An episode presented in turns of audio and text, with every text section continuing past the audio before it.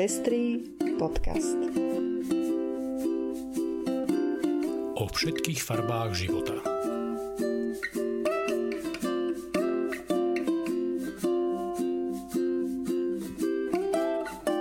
Vítame vás pri 47. vydaní Pestrých správ. Toto sú informácie, ktoré prinášame. Parížský Louvre poprvýkrát v dejinách bude viesť žena. Čína mení populačnú politiku. Salvador prepustil ženu uväznenú za spontánny potrat. Rumunsko zlyhalo pri riešení homofóbnych hrozieb. Česko schválilo ukončenie povinného prechyľovania priezvisk. Švédsky evangelickí duchovní sa ospravedlnili transrodovým ľuďom. Ženy v britskom Tesku dostanú platové dorovnanie. Nemecko sa ospravedlnilo za preverovanie sexuálnej orientácie utečencov. Ja som Lucia Plaváková. A ja som Ondrej Prostredník. Nájdete nás aj na portáli Patreon. Ďakujeme, že viacerí z vás nás už podporujete a tešíme sa, že vám záleží na šírení osvety v oblasti ľudských práv a ochrany menšín. Ak sa chcete pridať k našim podporovateľom, nájdite si náš profil na patreon.com. Srdečná vďaka a príjemné počúvanie. Parísky Louvre prvýkrát v jeho 228-ročnej histórii povedie žena. Stane sa tak od 1. septembra na základe výberu Emanuela Macrona. Lorenz Descartes aktuálne vedie Musée d'Orsay a Musée de la Lorengerie a na čele Louvre nahradí Jean-Luc Martineza, ktorý muzeum riadil od roku 2013. Lorenz Descartes je odborníčkou na umenie 19. storočia. Čína na základe rozhodnutia tamojšej komunistickej strany minulý týždeň oznámila, že párom umožní mať až tri deti. Rozhodnutie prichádza v reakcii na výsledky sčítania ľudu, ktoré ukázali prudký pokles pôrodnosti. Desiatky rokov platnú politiku jedného dieťaťa Čína už raz uvoľnila v roku 2016, keď obmedzenie upravili na maximálne dve deti.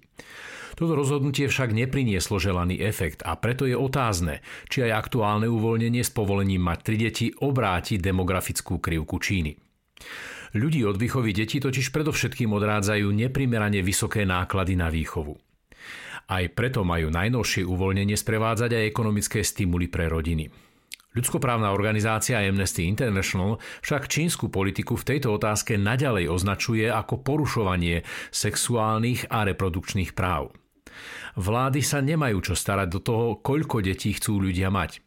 Namiesto pokusov o optimalizáciu populačných politík by Čína mala rešpektovať voľbu ľudí a prestať s akýmkoľvek invazívnymi a trestajúcimi opatreniami vo vzťahu k tomu, ako si tamojšie rodiny plánujú svoje rodičovstvo, uviedol Joshua Rosenzweig z čínskeho týmu Amnesty. Aj na pozadí nápadov súčasného slovenského ministra financí Igora Matoviča je dobré pripomenúť, že ľudia sú ochotní vychovávať deti najmä tam, kde sa cítia bezpečne a vidia pre svoje deti budúcnosť a sú schopní sa o ne postarať.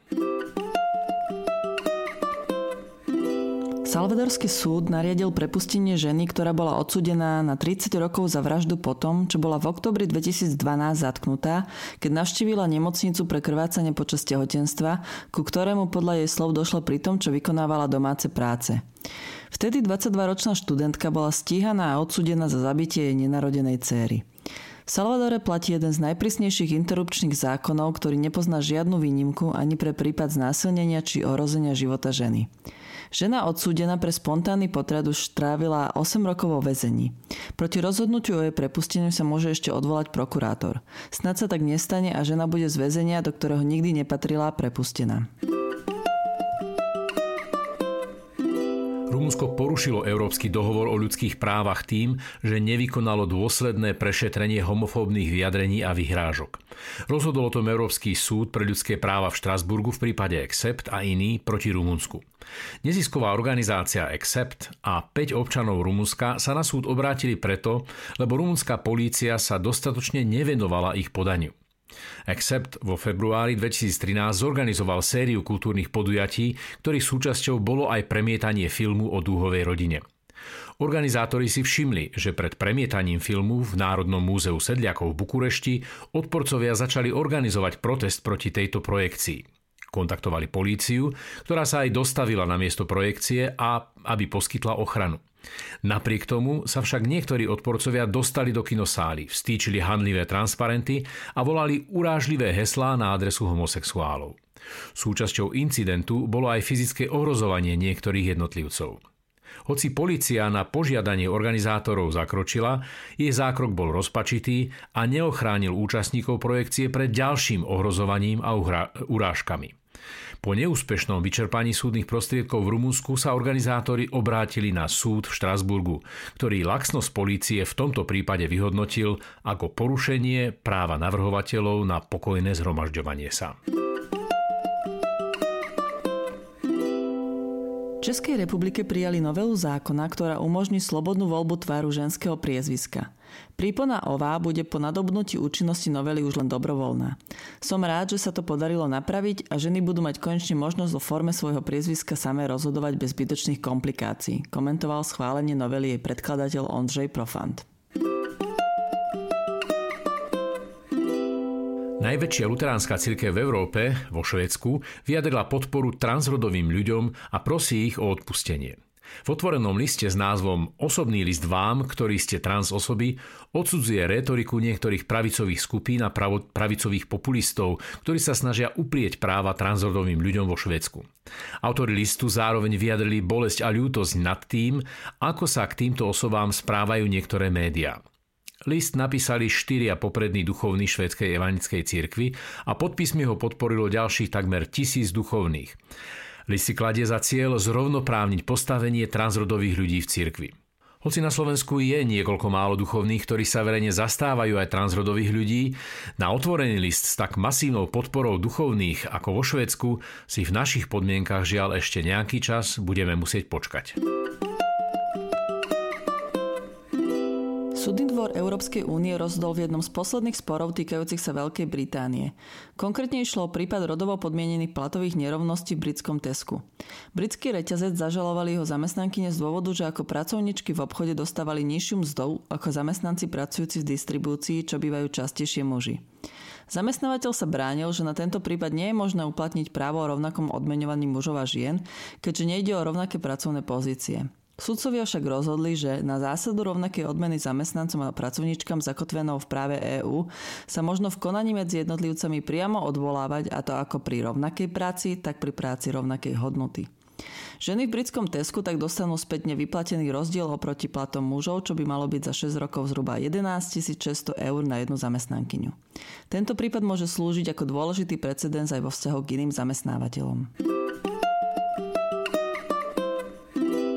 Nemecká vláda pripustila chyby v zaobchádzaní s utečencami s homosexuálnou orientáciou.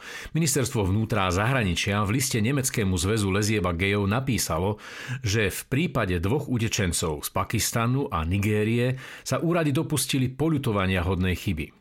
Ich zamestnanci totiž pri preverovaní žiadosti o azyl v krajinách pôvodu tamojším úradom uviedli aj sexuálnu orientáciu žiadateľov, čím ich vystavili hrozbe v prípade, že ich žiadosť o azyl nebude prijatá a budú vrátení do krajiny pôvodu.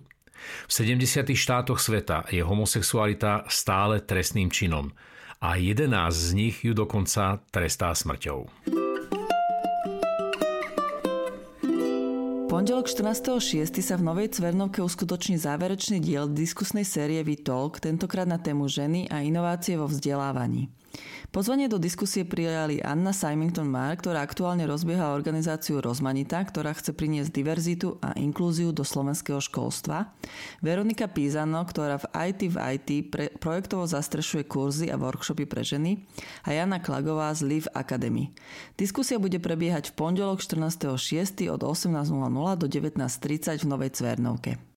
Čo nás čaká? Aká bude budúcnosť človeka či bez človeka? Čo ovplyvnilo autorov sci-fi literatúry a ich predstavy o budúcnosti? To sú otázky, na ktoré chce odpovedať podujatie s názvom Sci-fi filozofia, svet bez ľudí, posthumanizmus v sci-fi literatúre. Štúdie publikované v aktuálnom čísle World Literature Studies sa sústredujú na identifikovanie transhumánnych a posthumánnych tém a motívov vo vybraných príkladoch sci-fi literatúry a umenia z perspektívy posthumanizmu. V online formáte si môžete vypočuť prednášky k téme a následnú diskusiu.